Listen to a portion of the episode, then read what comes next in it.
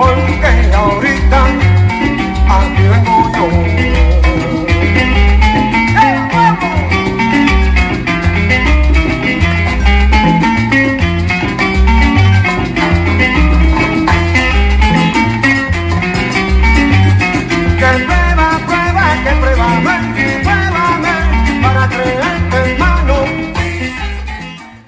Good afternoon. You're listening to Keeping It 100 with Jose Candelaro, the final episode, the final episode of the podcast. And with that, I'm bringing you some uh, intellectual gold here at 103.5 FM WNHH, New Haven Independent.org, your home for community radio powered by La Voz Hispana CT. Today, I'm joined by uh, monoliths. Monoliths are a community. Gary Tinney, uh, retired fired firefighter, right?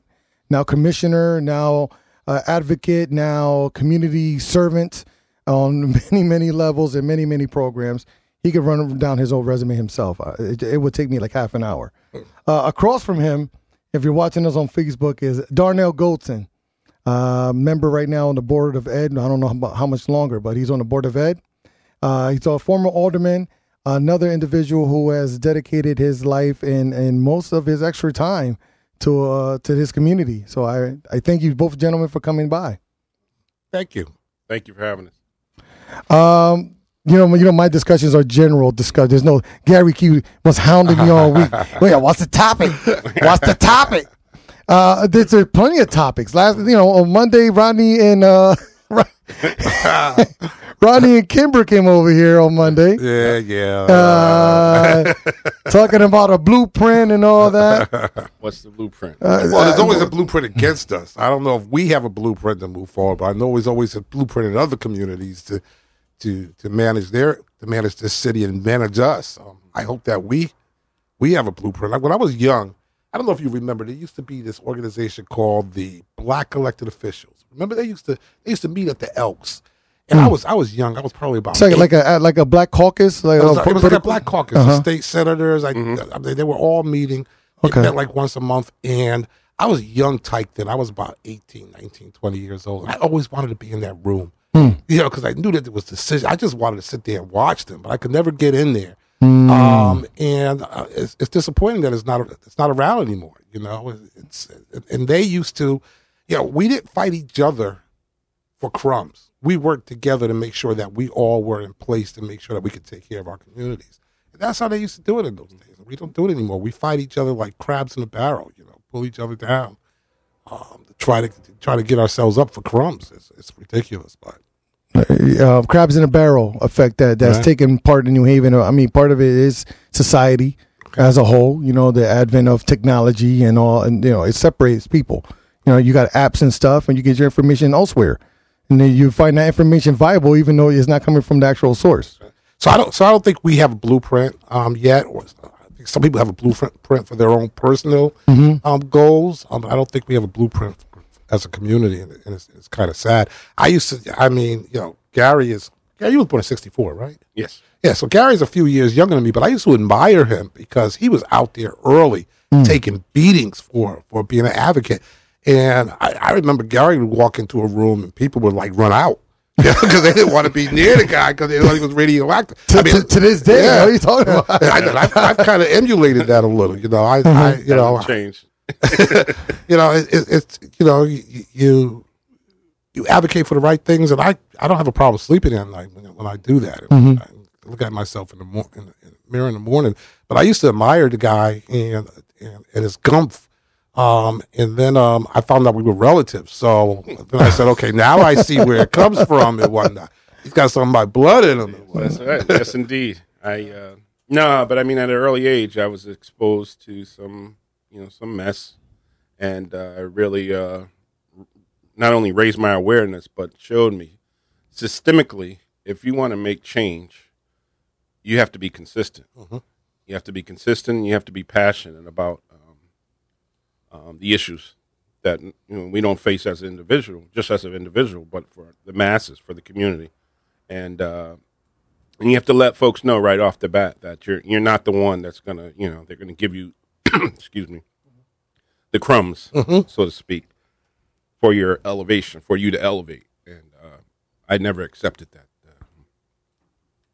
you also have to have allies, and and oftentimes when when you're guys like us who are like you know banging up against the wall, trying to open up for other people, allies don't come very easily because you know they don't want to get again near the radioactive guys.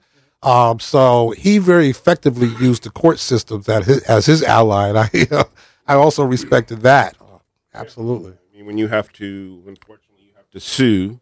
You well, look look at your unions. You pay union dues, and, and some of the unions. I mean, I'm definitely supportive of unions, but when you have to fight and and and, and fight your own union, and you're and you're paying union dues, so in a sense, you're you're using they're using your money to fight, Mm-hmm. to fight you. Um, I mean, you're you're involved in one of the biggest lawsuits in the city. I mean, you change the whole system how it operates. Right. Uh, what does it? What does it have to come to lawsuits to change the system? Yeah. yes, unfortunately, you can't come in through like the traditional No. voting someone in and getting laws passed. No. The change does not. You don't think change can come about that way anymore? No. No, I mean diplomacy and, and, and sitting there and, and making these agreements. Again, if if you're going to be outspoken and if you're not going to agree with everything they feel is the right thing, um, uh, it's not going to happen until you, you litigate. Unfortunately, and then force the forces it to be the forces know that uh, litigation cost, Mm-hmm. and uh, On both ends. Yeah. I mean, to, to, to defend you, you also got to put up some good money. But but a lot of people are feeding off of that bureaucracy. So um, even even the you know the guys with, who are getting the crumbs are feeding off of the bureaucracy. So they're not going to give it up. You know, and, and so you have to go in there and you have to fight. You have to fight, and you have to threaten lawsuits, and you have to do all kind. I mean, I've been, just just at the last meeting, I you know. Um, they, they were trying to give out something like six or seven contracts that didn't have an RFP or bid process.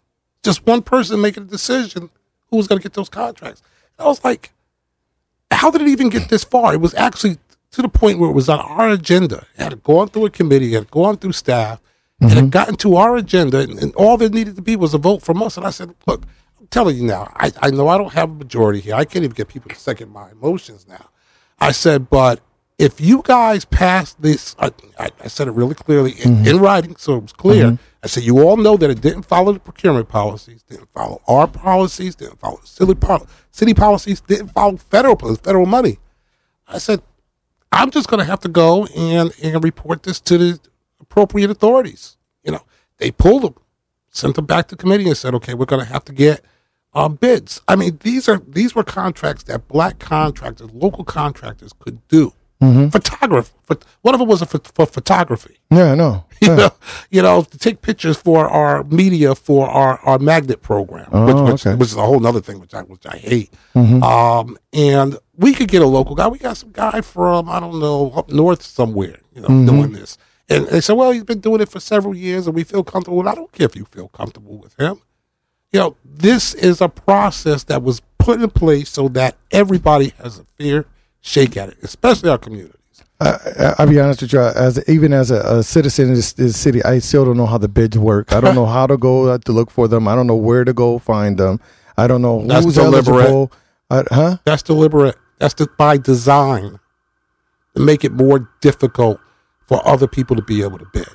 For instance, Uh huh. as you may remember, I just had a hearing at the Board of Alders recently about the transportation contract. Yeah. Yes, you were you were right on. Uh, it's, it's like, it's like thirty million dollars. It's like fourteen percent of our budget. It's probably the biggest contract that the that the Board of Ed has. Mhm.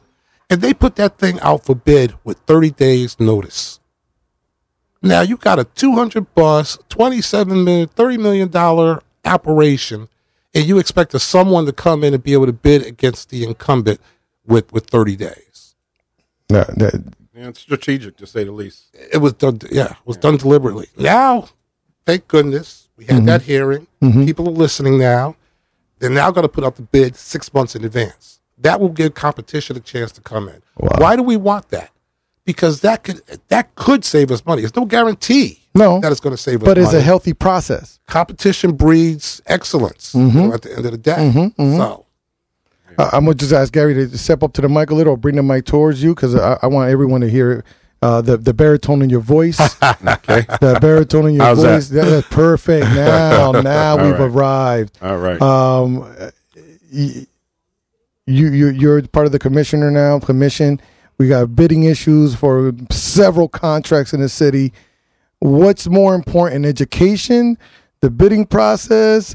What what should we focus on in this city right now? I mean, there's so much going on. bidding is important because bidding um, determines how much money we have to pay out for the services that we get. Okay. Right. It's also important because those contractors that come in, they hire people. Right. Mm-hmm. Are they going to hire our people? Or are they going to hire people from somewhere else?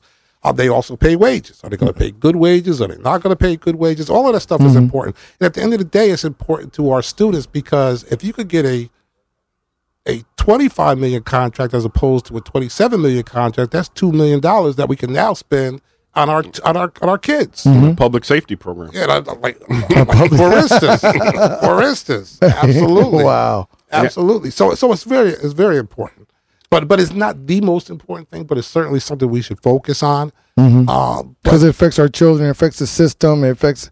I mean, we were talking about uh, the, the um, uh, truancy rate that we have in New Haven. Like forty-two percent of the kids are already uh, in, in, in jeopardy of being being held back. And part of it we were talking about was the, the busing system and how it works. Because I remember last year, like if the bus didn't show up, I was just like, "Yeah, you ain't going to school today." shameful. It's shameful. First of all, we shouldn't even be having this crazy busing system that we have right now. Fourteen percent of our, I mean, we have kids in my neighborhood. My daughter grew up at twenty years. She grew up in our house, and she barely mm-hmm. knew the neighbors because they were all going to different schools, mm-hmm. Mm-hmm. catching different buses at the same time because of this stupid magnet program that's supposed to desegregate the schools. And all it did was destroy our neighborhoods, quite frankly, and drain a lot of money out of our communities. I mean, the bus company that that now runs the, the first student is an international company. They're, I think their national office, international office is in Switzerland or something. Mm. Um, I mean, that money is being drained out of our community back somewhere else, which is not um, not not our communities and not our people. Um, and it, it's, it's shameful because at the end of the day, it didn't really desegregate our our schools. No. And it costs us more money. Yep. And we actually, the last couple of years, we've been getting fined because our magnet schools are not meeting the desegregation goals. Wow. So they actually fine us for that $100,000, $200,000. It's, it's ridiculous. Wow. Yeah. And then, then I just wanted to piggyback on that. We talk about collectively. You got all these different agencies. You talk about bidding and bid wars, and you talk about employment. When you look at the, if you look at the data pertaining to the folks from the New Haven or Greater New Haven area, um, who are attaining these these career paths, jobs, making over hundred thousand dollars a year, um, the the data speaks volume. I mean, you, you talk about black and brown people from our communities. Um, when you look at them hiring opportunities, uh, you know the, the numbers don't lie. So when you introduce programs like we did over 13 years ago at Hill House, the Public Safety Academy, and what it did was introduce fire career paths, not only fire, public safety, over a thousand career paths that young folks can tap into. But not only that, but to get these certifications so that they're job ready, they're career ready. So when we go to hire, you won't hear the the mess, the lies, the narrative that we can't find qualified people from the New Haven community They're not certified. that that aren't certified. certified. Okay, so here you go. Thirteen years ago, certify them. Certify them in your high schools. They're New Haven residents. They're going to stay in your community. They're going to coach. They're going to coach the little leagues. They're going to coach uh, Pop Warner football. Mm-hmm. They're going to play a major role in your communities. And when you talk about mentoring and all the mental and psychological challenges that we have right now, um, and that we've always have, these are ways to change those things. And and if if if if certain folks, if if it's not their idea, then, mm-hmm. then they don't want to support it, even though they know. So here we are, 13 years later, and everybody's talking about. Well, maybe we need to talk about career paths. Duh. It has. I mean, it was there before. I mean, a lot of it did get wiped out by the monies that got dried up during the Bush administration, when they really they, they cut off everything. The United Ways changed the way it gave out monies, and the the city changed the way because that's what, what led to the to Latino youth being shut down, to the Q House being shut down. All those monies got dried up. Well, quiet as it's kept, first of all, Go people got to give this guy his kudos because he fought. I remember I was at the mayor's office when he was fighting for this thing, Mm-hmm. and he fought long. It, did, it didn't just he didn't just say let's do this and it got done. Mm-hmm. He had to fight and he had to fight and he had to fight and he had to go find funding and he had to do all kinds of stuff.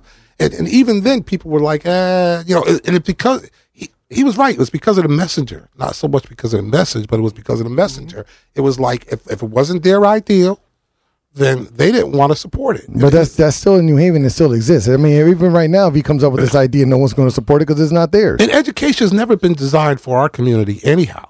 I mean, Well, I mean, we- we you- I, mean. I mean, look, look, you think about it. I mean, you know, slavery. First of all, they made sure that we were educated because they knew how important it was Mm-hmm. uh, for for growth, and, and that educated slaves weren't going to stay slaves for very long. So they made sure that that they were educated. And then after the Civil War and after um, black folks were free, they we had the Jim Crow, Mm-hmm. where where they said, okay, we'll we'll give you a school, you know, we'll give you a school with no windows and and and no resources, and Mm-hmm. and, and, and you guys could walk ten miles to it, you know, and and and we'll see how that works for you, right? And and then and then when we had uh, you know Brown versus Board of Education, um, those folks down there said, okay, what we're going to do is we're just going to start our own schools. You know, and we're going to use our tax money to start our own schools for our, our white folks. You still are going to have, you could go to the schools we used to go to now, but you're still not going to have the resources. And even today, you know, I have people, I have people, someone called me the other day because, you know, we just, um, we just approved um, a, a contract for the for the teachers, which is probably historic. I mean, it's like fifteen, I almost fifteen percent over three Monday, yep. I mean, it's it's really making up for a lot of um, Long overdue. right for, for and you know someone said to me how are we going to pay for that? And i said well first of all my job as a as a member of the board of ed is not to figure out how it gets paid for. My, because i'm not authorized to raise taxes. I'm not authorized to, to bring money into the system. I'm only authorized to, to to determine what needs to be done in our system what resources need to come in and and and, and to give them the authority to be able to do that, right? Mm-hmm, mm-hmm. So I so my authority stops at saying this is what we're going to pay the teachers. Now it's up to the mayor and the board of alders and and the governor, you know, and the state representatives to figure out how mm-hmm. to pay for it. That, that's not my issue. My issue is making sure that we have the best resources possible in this school system so that our kids can learn. And I keep telling my fellow board members, I don't care how much it costs. If we need it, then we need to do it. And, and the fact is, school system doesn't exist without two consist- constituencies: students and teachers. Everything else is fluff. Administrators, superintendents, they're all fluff. Without those two, you don't have a school system. So if you're not going to pay your teachers, they're not going to come. What kind of school system do you have? Uh, one where where uh, the teachers get poached, the the ones that for you know going to the private sector. And I heard your story about your that- daughter. I heard your story about your daughter and how our system were failing kids like your daughter, you know, who didn't give them the resources that they needed to be able to accomplish, or at least not to be able not to be able to accomplish, but have to work a little harder Yeah. to accomplish. And and, and, and the, yeah, your daughter and my daughter and, and, and, and our daughters are no no less intelligent than these kids that grow up in million dollar um, No, they're not. income families. Nope. They just don't have the resources that, that these Yeah, they, they're have. just coming from better school systems That's right. that, that provide them that level because they're most some of these kids come as far from Fairfield, Greenwich, Mm-hmm. but they come these, from these school systems that prepared them Yep. and got them to that point where they could slide. But uh, she and a lot of the other students that came from New Haven are all in the same classrooms together because they're doing algebra. They're ninth grade doing algebra with seventh graders. There's seventh and eighth graders Mm-hmm. in her room because everyone that transferred in has to start at that algebra one level because they were not prepared Yep. to step into something higher. Yep. Same thing with the reading. She was not grammatically correct. If there's a reading issue in the city, there is. She has no grammar at all. So she's not getting the A this semester because of her grammar. Not because she cannot annotate, she can't do all the things that they taught her, but she doesn't still she doesn't have the basic to excel in this program. So I told her, I said, just get the work done. I'm not going to hold you to any standards because it's pretty obvious you're not well equipped. It's going to take us a year to equip her with the necessity, the tools for her to succeed next year. So we wasted a whole year on her now. Sixty-one thousand dollars wasted from, to, for me because I can't use that. We can't use none of that. That's a failure of our system. And and the only two that I don't blame for that failure are the students and the teachers.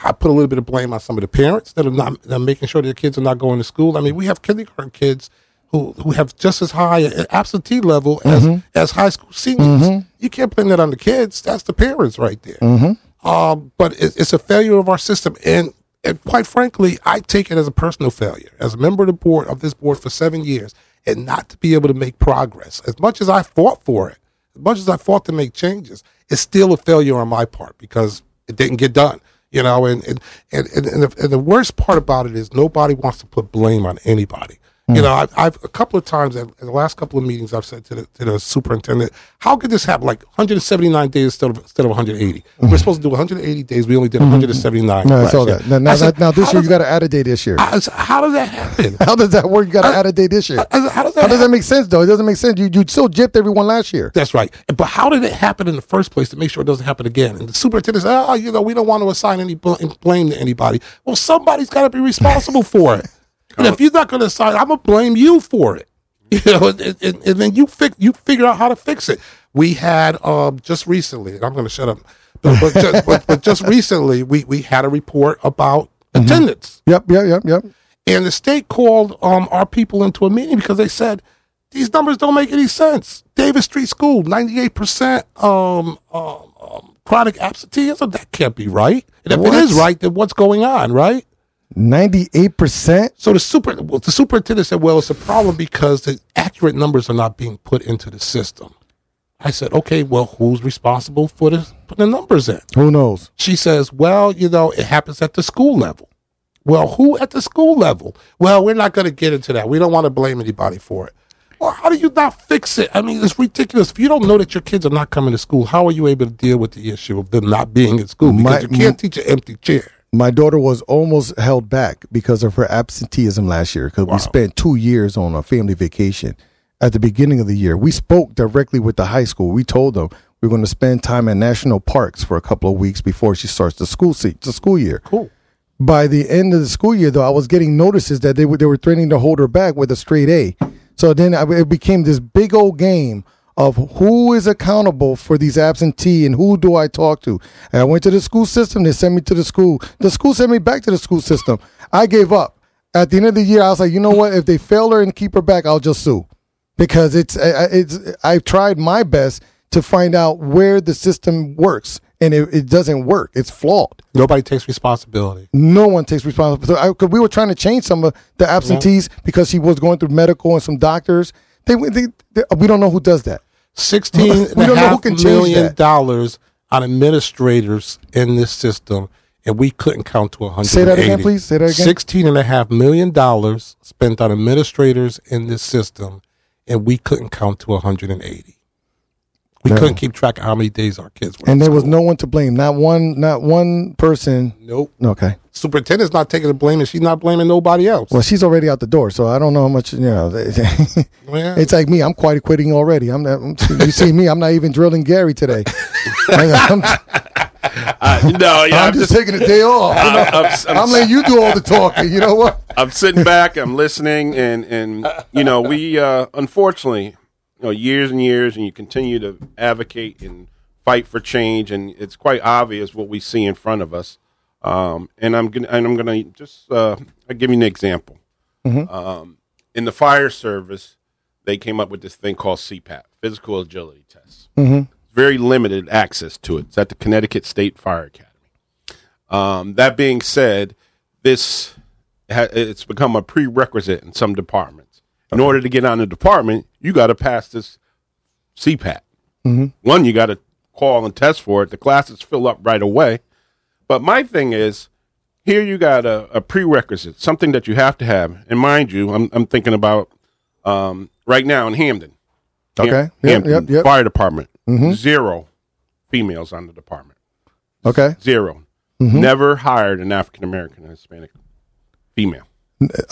They've hired fem- no females at all, or just you had one recently; she retired, but currently you have zero. zero. And and if you if you don't have any um uh, minorities, period, African American or Hispanic. Right now, I think you have you have a couple Hispanics that just recently we became commissioners uh, recently, and we fortunately were able to to hire um, um, a diverse group of folks. Okay.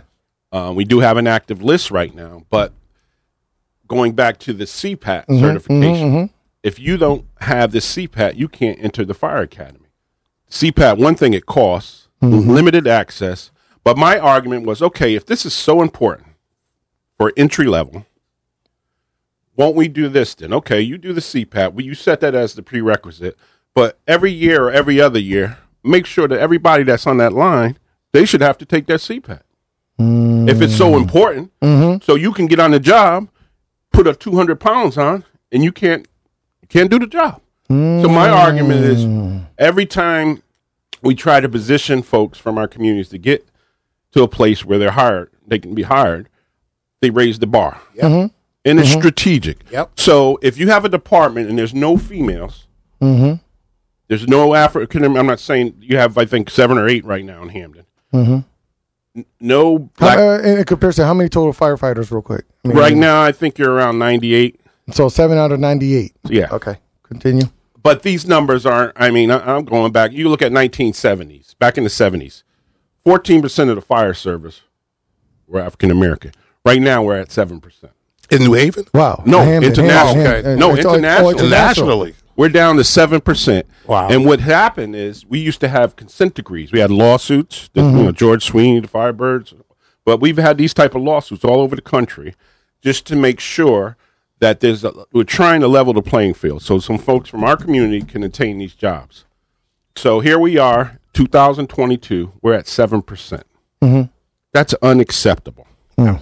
So if you if you identify a problem, like to what you were saying, if you identify a problem, you see a problem, and then you say, "Wow, we set up a program in the schools and certify these young folks, get them ready, just like you have the volunteer departments." Get mm-hmm, to, mm-hmm. And this is what we were trying to do, mm-hmm. you know, and we did. We saved some souls, you know, but you don't hear about those great stories. Um, you know, I, I've had a mother mother approach me, and one of our first young ladies, part of the public safety program. She said, "You saved my daughter's life. She was on a path to mm. destruction." And to this day she's she's she's doing very well Nice. but that being said these career paths are life changing and it and, and they're not just for an And, individual fi- and fi- but financially in their neighborhoods, their families. Yep. I mean, uh, on a, on a firefighter's pay, it's not great, but you can still live in New Haven and under with the, with that kind of money. and generational still in generational, and then you can provide better education and opportunities for you for the your kids, your family, but and you stay in your neighborhoods because most likely if you're hired in Mm-hmm. New Haven, you're from New Haven. There's, it's very unlikely you're going to move to North Haven. exactly Oh, wait a minute, wait a and then, you, and then, you're keeping the on, money then hold you're on. keeping Where the you money live again? i live in hamden Okay. But Okay. Yeah. i keep Close.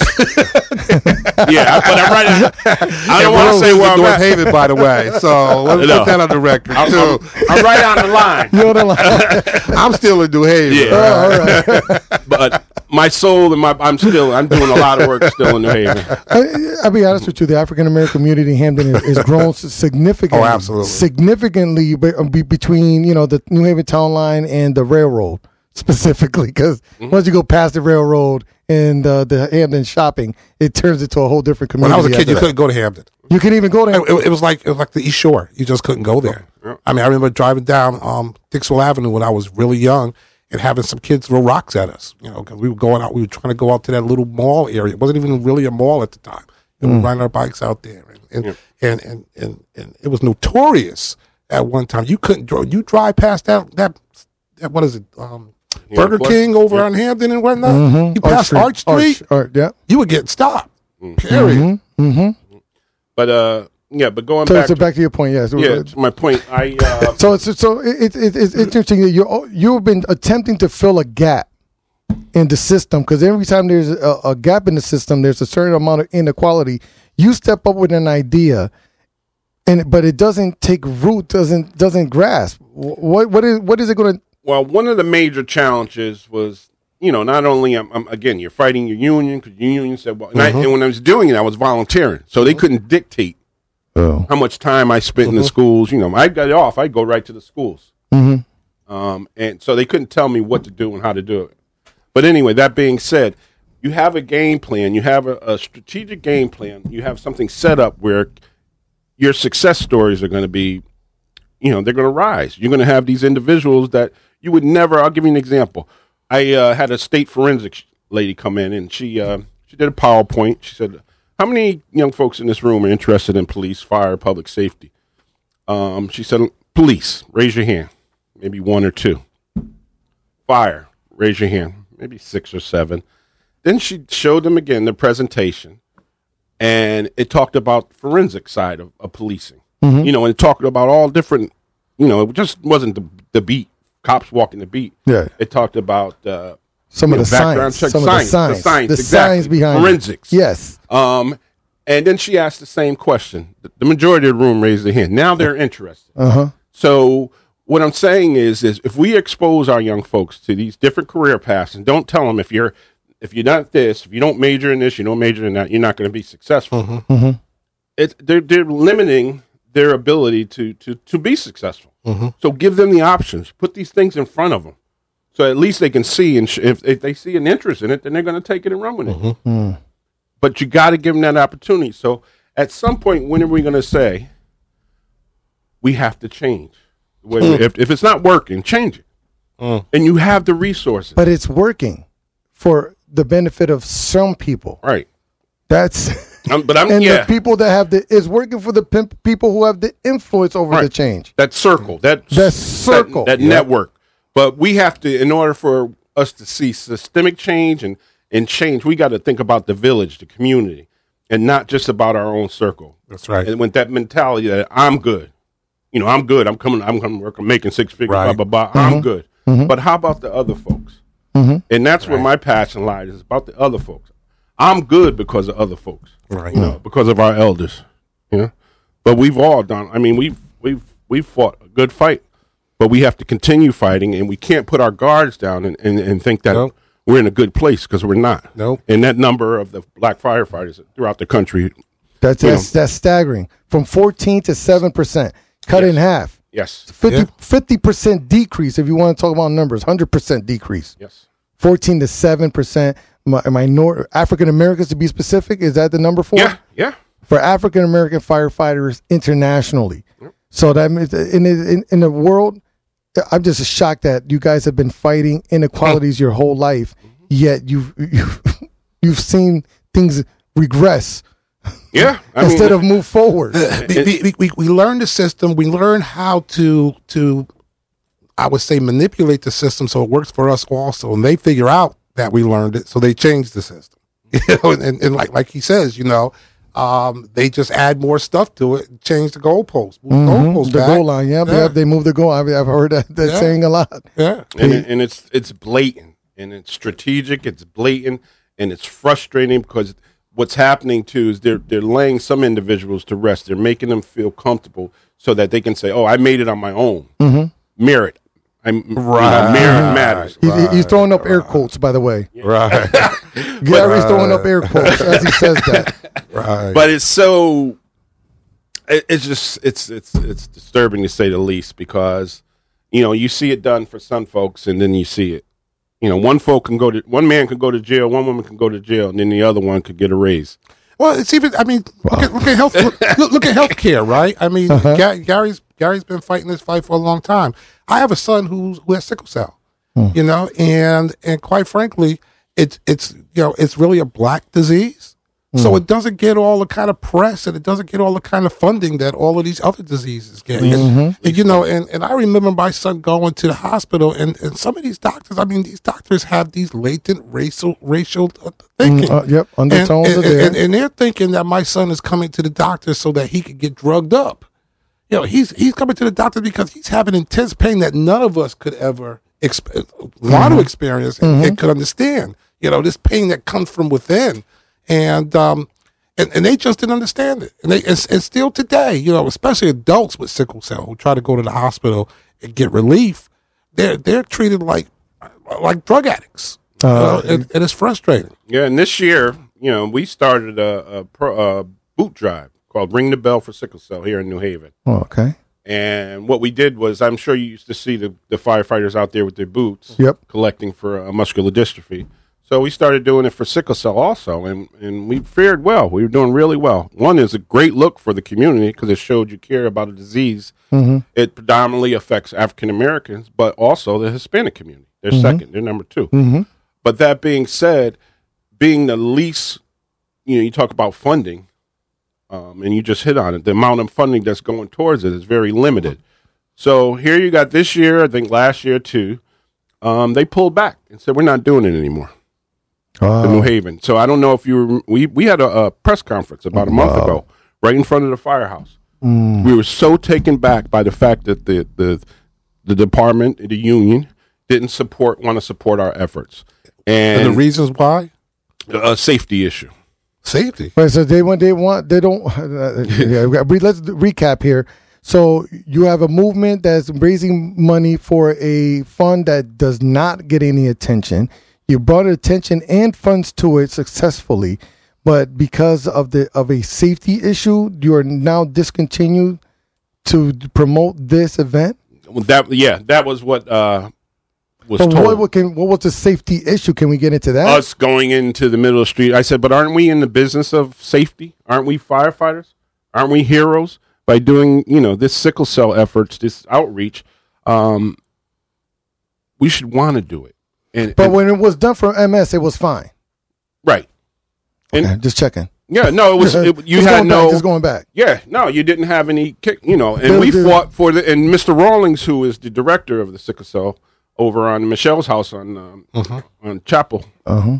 um, was just so taken back by the fact that you know we didn't want to do it. Fortunately, Bridgeport firefighters, fire department, stepped up and did it and raised over nineteen thousand dollars. Wow. Oh, slow clap to the Bridgeport Fire Department for stepping it up. Yep, the, And now- along with the fire branch. And uh, they, did they have did they have a safety issue over there? No, Okay, just checking. just checking. And have I- you been to Bridgeport? I, Oh, yeah, I seen how they I drive. went across those streets at any time. I, I've seen how they drive in Bridgeport. Well, I- the department did, it, and and then you know, and then you you get phone calls from the sickle cell community, and, Mm-hmm. and I didn't know you mentioned just I. The reason why this was brought about, my best friend had sickle cell. He passed a couple years ago. Kurt, My condolences. Yes. I know Kurt very well. Yeah, and I grew up with Kurt and Kevin, and and then I started seeing the, you know, the the movement and how the the, the, the disease wasn't embraced. Then I started going on calls and seeing a young this young girl. I never um, we we must have had a call. We had to go to her house maybe three or four times a week. She curled up in the corner. She's in so much pain, and folks are like, "Well, why are we getting called for this?" I said, "Do you know what sickle cell's about?" I said, "If I grabbed your elbow and crushed it." Mm-hmm. That's what they're feeling right now. And then, mm-hmm. unfortunately, a lot of them are allergic to some of the pain medications. Mm-hmm. And then you talk about addiction and all these other challenges. But you, for you to be, and this is what I mean from hiring within. Because if you hire somebody from your community, they're going to be somewhat familiar with sickle cell, That's right. and they're mm. going to be show more empathy. and in leadership positions, not just hiring people of your own. You know, I'm talking about inter leadership, management, decision influencing positions within your organization. And quite frankly, I didn't know. I didn't really know about the disease until I married my wife, and she she already had a son who was like eight nine years old. He had sickle cell. I didn't understand it at first. I was like, "What's going on?" You know. Mm. And then and then I did more research and learned more and understood more and, and whatnot. But you, but you're right. I grew up with a guy, graduated from high school with him. Never knew that he had sickle cell. I knew that he had a problem. Mm-hmm. He was out of school all the time. Longhorn, Tim mm. Longhorn. And um, he eventually died, I think, like maybe five years after we graduated from high school. But I never understood the disease, even though he was in school with us. I mean, he was a good friend in school, but you know, even our community is not aware of it unless unless they get educated. So certainly their community doesn't. So, so that's yeah, going back. That's why the awareness was so important. So, what better? To, you talk about making the community aware It's putting a firefighter out there with a fire truck with signs. You know, talking about. I can't. Uh, folks were driving by, elderly. Oh, Gary, this is great. You guys, you know, my niece, my nephew, blah blah blah. They, you know, they went through it, and their life expectancy is. I will say I'm just shocked as I didn't even know that Hispanics were number two on this list. I didn't either. Uh, you, you, yeah, you, you, I, I'm super educated now Yes. and informed, and with just that alone, I, I got. I'm going to go do more research on it and I'll see how I can get involved in Yeah. and bringing awareness to this because you know there's things that are do affect us disproportionately because a we're in the urban setting, we're in this concrete jungle, so and then we don't have access to the, the straight same nutrition. We don't even have the air quality isn't the same. let alone in the inner city than it is in, in, in your beautiful part of Hamden. the air quality, the air quality. Just saying, the air quality, the air, the air is a little easier to breathe out there than it is here in, in the inner city. But we have the, these creates these these physical and health ine- inequalities mm-hmm. that pr- disproportionately affect our communities yes. then there's no awareness there's no money there's mm-hmm. No one even knows that. That I mean, for for years, asthma was a big issue. Where where Right. where did that go? So imagine Where having did sickle that cell go? and asthma. And asthma, but but but right now we don't It's even still mention the there. the We asthma just rate. don't talk about it. The asthma rate's still crazy in the city. I mean, think about where they were building all of these apartment complexes, all of these low income apartment plots next to highways Yep. with all that exhaust. Mm-hmm. And then they wonder why these kids out of, in those places were having all these asthmatic issues. And then you talk about school, you know, attendance. And then if you're not sympathetic or you're not you, you're not aware of the challenges of sickle cell, you know, because again, That's right. a lot of folks miss school. Yes, right. Because You- you once they go into a crisis, That's right. they got to go to the hospital. That's Yep. right. He missed a lot of school. Yeah. And so, how about when we talk about scholarships? There's a young man that's in uh, medical school right now um, that's on the board of sickle cell. But when we talk about scholarships, let's look at you know giving these young folks scholarships and opportunities to to persevere in life. You know, but there's so much. It's all about funding and awareness. So if you're against awareness and if you're against funding, um, that should tell you. You know, I just I, I you hear what people say, but you you know again you see what people do. You see their actions. I think I think people are afraid of uh, educating. Well, there's a there's There's a the movement edu- against it. I mean, this there's- whole CRT nonsense. It, it- there's a movement against educating our children and educating them with facts.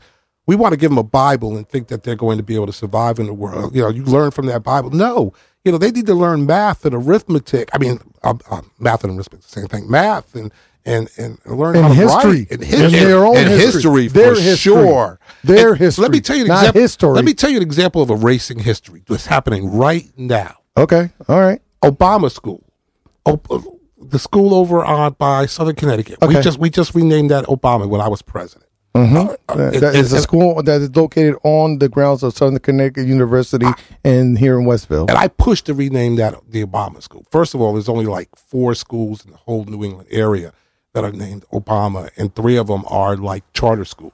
Okay. This is the only public school in the area. Wow. um, that, that's named after Obama. And we fought hard to get funding for that school. I was president of the board. Uh, Harp was mayor. Tyisha Tyisha um, um, Walker was was president of the board of alders. We fought hard. First year it was it was it was knocked down. We fought hard to get funding for that school next year and got it. Okay, they put up the the school opened while while Harp was still mayor, while I was still board president.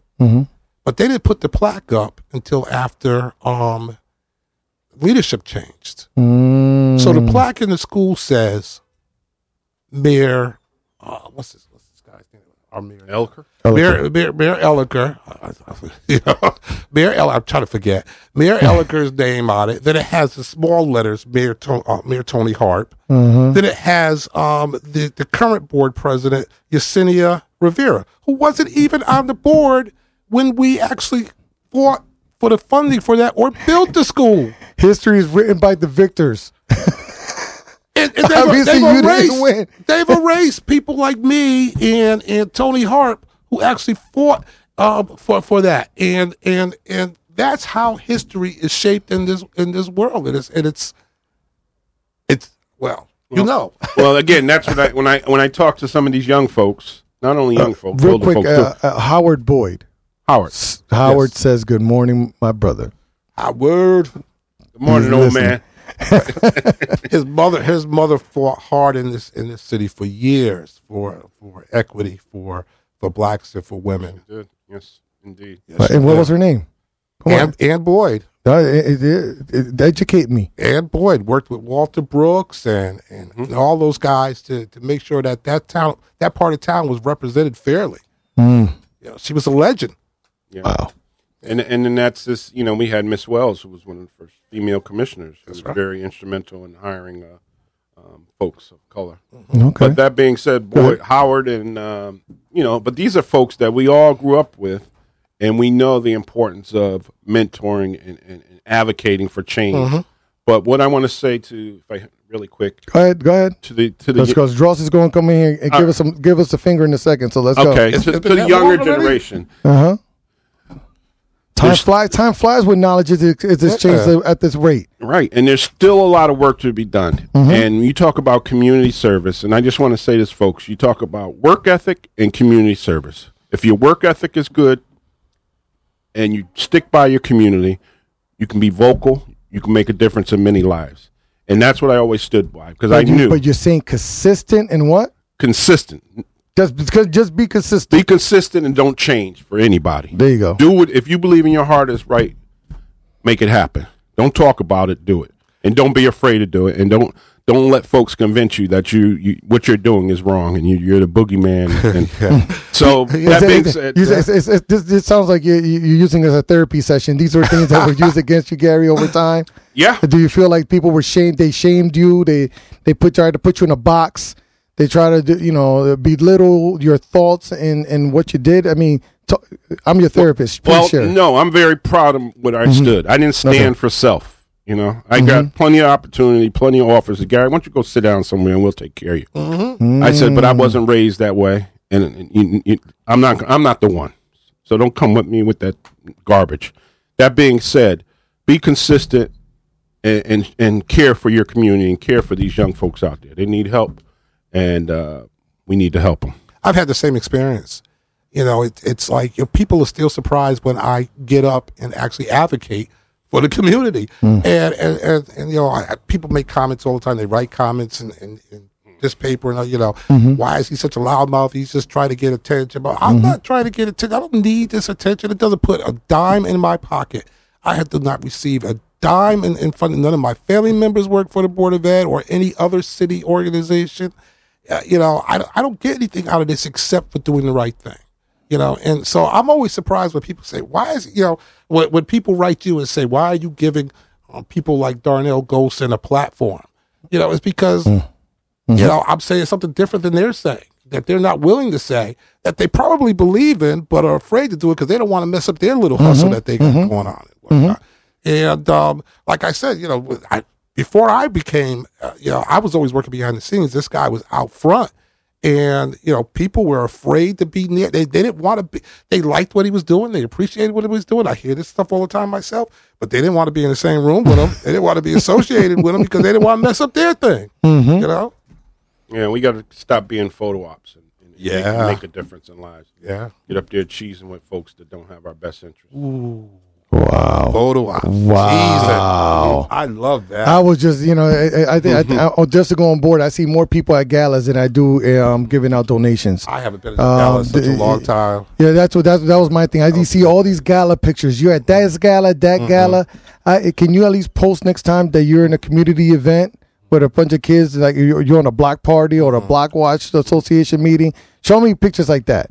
Uh, Ho- Howard Boyd is is fanboying you guys. A great panel. These guys are dropping knowledge. Great show. I mean, he's like, we need a part two. That man is leaving. Unfortunately, Howard, this is the last, the last of my keeping it 100s here at WNHH. Uh, Darnell has been, and Darnell and Gary has been one of my two favorite guests.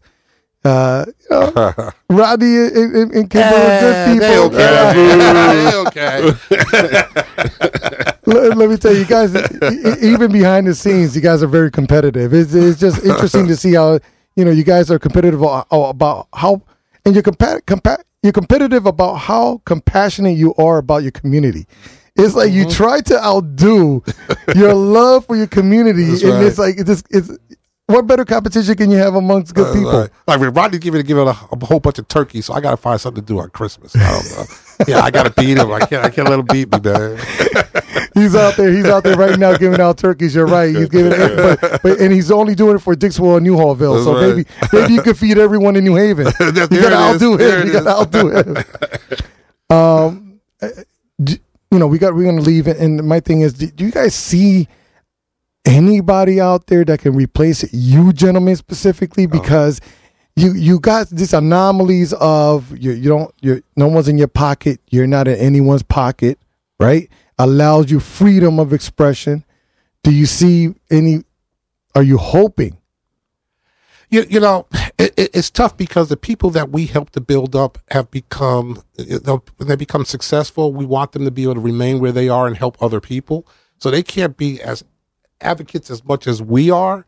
Um, but I see a couple of people. I mean, listen, there's different ways to do things, right? If I if I had a choice for who was who's running for mayor, you know, for instance, Rock, I think is a great guy, right? Mm-hmm. He's but he's gonna he's gonna if if he goes into that operating room, he's going to come in with a sledgehammer, Mm-hmm. right? And then you got somebody like Shafiq, who I love to death. Mm. He's gonna he's gonna come in with a scalpel. He's Mm-hmm. gonna be a little, you know, a little, you know. And then you got people like Mike Smart. Okay. Yeah, you know, and and and, and Mike is going to come in with an invisibility outfit. You know, you don't even know he's there, but he's doing what he has to do to make sure things gets done. You know, and everybody loves the guy. You know, so um, you know, there's So a if lot. you had to choose, I mean, if you had to choose for, to, out of those three for mayor, who would you who would you throw your your, your weight behind? listen, I'm more of a sledgehammer guy, but I know that the scalpel, um, the, scalpel is cleaner, and and people are more comfortable with So it. so at uh, 11:53 on 11:17, Darnell Goldson is uh, endorsing Shafiq well, Abdul. Sabor for I, I wish he would. I wish he would run. Um, Uh, I'm, I'm advocating for him to run, and I would be behind him 100 percent if he did. Okay. All right. So breaking news for those who don't know, we, we are fully in. Well, I don't know, Gary. I, you're from Hamden. You don't count. I was going to tell you. But what you, give us your two cents. I mean, your opinion is still valuable. You it's still not like you don't know here. what's going on here. I'm no, I'm I'm very involved. I'm still involved. Uh, but again, politics. You look at people, their track record, what they've done, what they continue to do. If they're consistent, are they making a difference in lives of our, our, our folk in our community? Um, you know, not just not just moving in all different directions, just being steady and steadfast on their beliefs. That's who I want to. I want, you know, I would support anybody that's going to do right by our folks Okay. regardless. And you talk about strategic. Uh, you talk about with the scalpel and everything else. Um, sledgehammer. I, I don't know. I don't know how to describe myself. I think I'm very. Okay, you, you You- said you- you, you you said it. You're nuclear. Yeah, no, You said no. you're- you're- you must be handled with a radioactive suit. Thor. there it is. There it is. There it is. but uh, we uh, we we have some beautiful people in New Haven. Um, beautiful talent. It's just like you said that meeting we used to have. You know, the folks used to meet at the Elk like the Black elected officials, E BEO. and meet and strategize, and even if you got to meet halfway, listen to everybody and come up. What's the best solution? We know what works. We know what do- what doesn't work. But let's come up to the best solution, regardless whose idea it is, and move on it There it is. and take care of business. there it is. Okay. All right. That- that- man, that's that's uh, that, we can add that to the blueprint right there. Jeez. That is the blueprint. Keeping it real, right? Yeah, Keep it in 100. 100. Remember that? 100. Not Keeping 50. it real. Not 50. 100. Well, we're stopping it. but we got to carry. We have to carry the narrative, Which- and what you are doing, which is great. You you know you're allowing folks from all different perspectives to come and talk and and, and, give Right. out their viewpoints, so people don't have to take what they hear and, and come to a conclusion about what they think about you. Mhm. So you're giving folks a different opportunity. You you're exposing, um, not just exposing, but giving the opportunity to hear why we have this mindset or why we're in this position, and now you know. But he's leaving us, bro. He's going to, to spin records at, at YPC. Yeah, man. but he Come knows on, man. he's got the he's got the gift of he can flip stuff. And I said, "Oh my uh, god!" It- it- my goal has always been to bring my community together. I'm born and raised in New Haven. I've always been bothered by the divide between the black and Hispanic community. To be mm-hmm. specific, specific, I'm an anomaly in a city where I was born and raised in Newhallville. I lived in Bassett Street. I went to Bat Lincoln Bassett. I was the only Puerto Rican there. Okay. So then I, when I go and I uh, go to Fairhaven, I and I see the disparity and, and also the people not. It's there's certain themes that are universal. Mm-hmm. Inequalities in our communities are mm-hmm. universal. They affect all of us. Kimber could come in here and say, "You got, we got to, you know, focus on black people," and I'm with you there. I'm with you there too, because like you know, I didn't even know that, that that Caucasians existed until I went downtown when I was ten years old. Because I grew up in, You grew up on what? I grew up on Bassett and Newhall. I grew up on Division Street. Okay, all Hunting- right. Huntington Street in New Hall. Okay, so we all grew That's up right. in the same little Laker area. Bassett student. Um, me too. I was there with right. Eleanor Boyd and, and Verdell Roberts and them back But you're in a little day. younger, but I'm a little younger. you, you probably was at Ivy School with, with uh, um, uh, Mr. Mr. Pa- Dyson. Mr. P- Di- Mr. Dr. Dyke, well, Mr. Dyson and uh, Mr. Pavlopoulos. Yes, Remember yes, him, Mr. yes, Pav? yes. Ivy Street School. Ah, look at Ivy that. Street too. That's right. Just get mugged every day walking there, but that's a whole nother story and whatnot. I have protection. Yeah, look at that. Look at that. So, meeting of the minds. We all come from the same place. We all have the our, our you know our our neighbors' minds, and and and you know we take we, we're trying to hold ourselves accountable for even our neighbors' well being. Yeah. And for that, I thank you, gentlemen, for your time. Uh, we would, in case you don't know who the voices are, is Darnell Goldson. Thank you, sir. Um, Gary Tinney, thank you, sir, for your time. I duly appreciate it. Thank Uh, you for the platform. you know, I don't, I don't know. I'm emotional now because I, wa- I, I was giving zeros about leaving, but now that you, the way you guys make, formulate it, it's kind of, you know, now I understand the gravity of the situation Yeah. and what I was doing here. So thank you for giving me perspective. You've been listening to Keeping It 100 with Jose Antonio Candelario here on 103.5 FM WNHH New Haven Independent.org, your home for community radio. And again, thank you so much, gentlemen. Uh, final words you want? You got we want the final show. Final words, uh, Darnell. Uh, don't stop. Find another find ano- another medium or platform to give us a voice and whatnot. You're you're the man, and we're gonna we're gonna count on you to do that.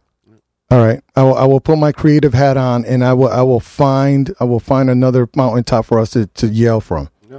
Thank and, you. And, and if possible, if you can give us the opportunity, when you talk about sickle cell, I do at some point want to sit down and talk to you about sickle cell. and- Yes. And, and the impact we can make a difference. yes. And we like if we save one soul, um, that's doing something. But uh, the work Yes. of the sickle cell, there's a lot of work left, and uh, um, I think that's one of the one of the uh, things we really have to advocate for. All right, I will do that, gentlemen. Thank you so much for your time. You've been listening, and, and be consistent. Consistent. Consistent. And have the blueprint. gotta go. To, gotta get, Gotta go to rock for that one. With that said, gentlemen, thank you very much. This has been keeping it 100 with Jose Candelario on 103.5 FM WNHH New Haven Independent.org, your home for community radio. Pruébame lo tuyo para yo creerte. Suéname la conga, suena el bongo, suena el timbal. Inspírate hermano, con mucha alegría, porque ahorita aquí vengo yo. Aquí vengo yo.